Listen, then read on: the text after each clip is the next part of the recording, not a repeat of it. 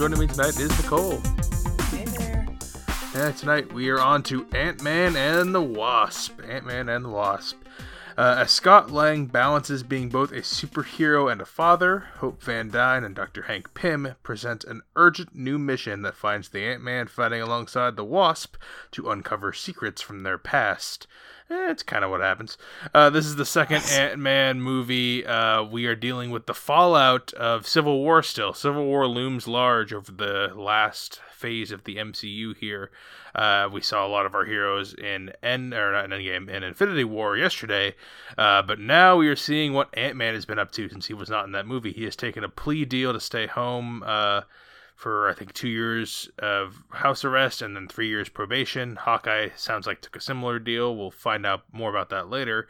Uh, but yeah, we're gonna get reunited with the Ant Man cast and get a whole lot of new other characters. So Nicole, what'd you think of Ant Man and the Wasp? I was excited to see this one because um, I quite enjoyed the first one. You know, they're they're on the more light-hearted, fun side of the Marvel universe. So Mhm. I I like those movies a lot. They just add that little like bit of of relief while we're watching this saga. You know, c- go- come across, but.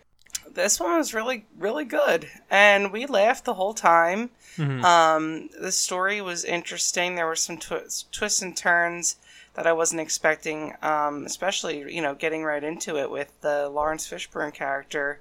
Um, I wasn't seeing him become a villain, if you want to call that, and then not one at the end, pretty much. I mean, Mhm. um, his his through line was pretty interesting. So, you know, the whole the whole movie is is action packed, and it's it, this is good action to me. You know, it's not too much, and they still have the comedy side of it throughout that I really like, and I have come around on hope for this one. I really didn't care much for her. I was hoping this one. she would win you over some of this one because I think she's really good in this.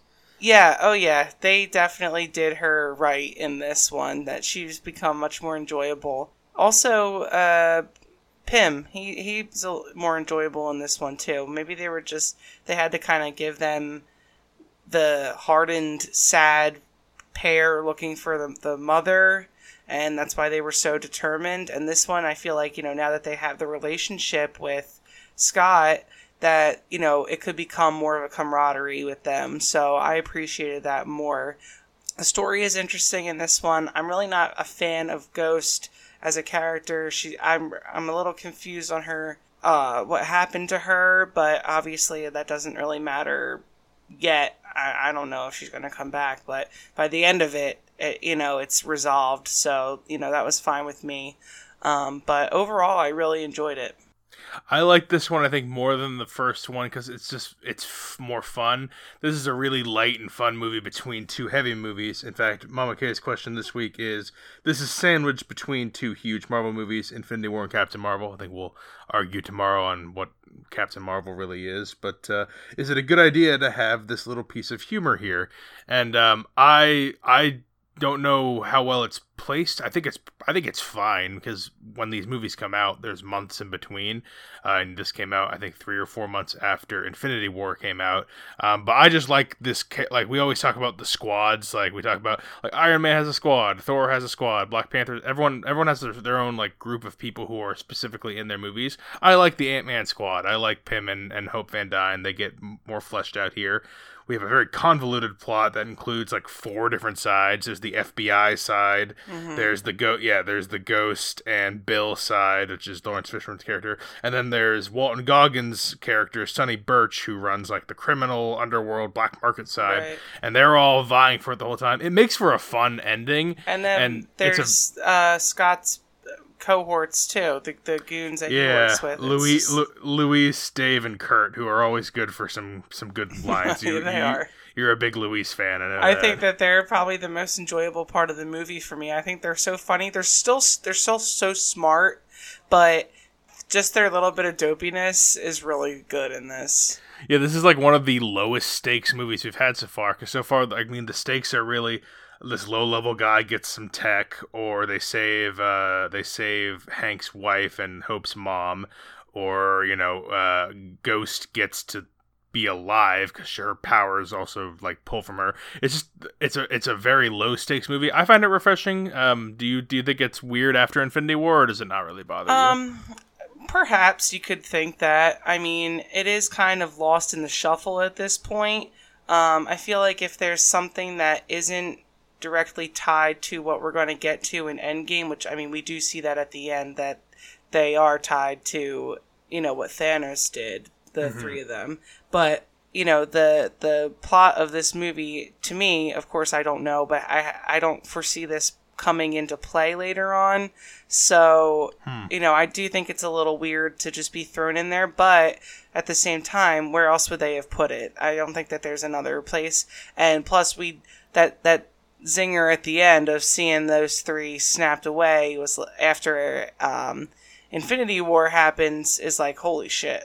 Yeah, you were. I think I don't know if you were.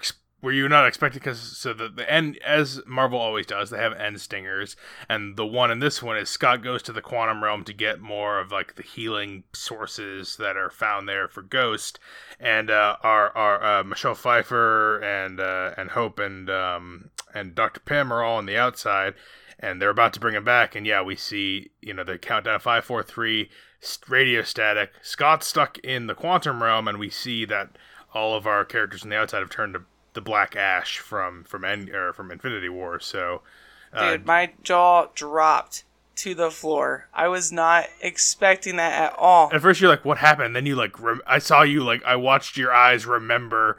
Oh no, I know what that means. That means the snap just. Well, happened. first, it, it's so strange when it when they cut out from Scott being in the realm and he's like, "What's going on?" and then they come back out. I'm like, "What are all these ants? Like, why are the ants taking over?" right? Because Ant Man, yeah. it looked like ants, and then I realized no, it's just ash, and I'm like, "What the fuck?" so I think you know I think we're gonna get to Endgame in a couple days here, and I think this this movie will have more to do with the future than you might expect off the front uh, on the front end. But uh, and that's that's fair because there's some movies where I could tell, okay, this is probably going to be important, and there's other movies that I can I, I think to myself, am I going to have to remember this? And like this one, I don't feel like I would have to remember it, but not knowing, you know, it'll be interesting for me to see what little parts of every single movie they're going to collect over into this epic. and uh, I guess we're pretty much at the end of this one. This is a bit of a lighter episode because it's a bit of a lighter movie. Would you recommend Ant Man and the Wasp? Oh yeah, I definitely would. I would watch this even if I wasn't watching them um the whole series. I thought it was really good. Yeah, if you take out the ending stinger and you just know this is like an ex-con uh, who's stuck on home arrest and he has some old science buddies who want him back for one last mission. I mean, it works on a movie like that on its own. I think there's there's a lot of good humor yeah, in this I one. I think so.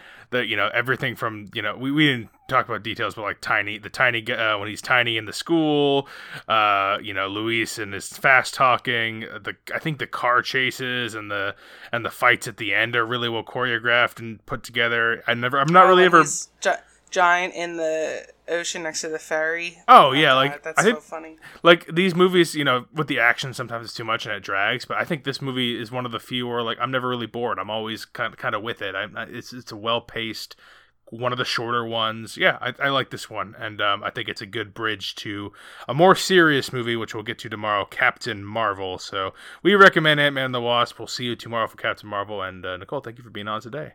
Thank you. Till next time, this is Brendan signing off, saying thanks for listening and enjoy your movies.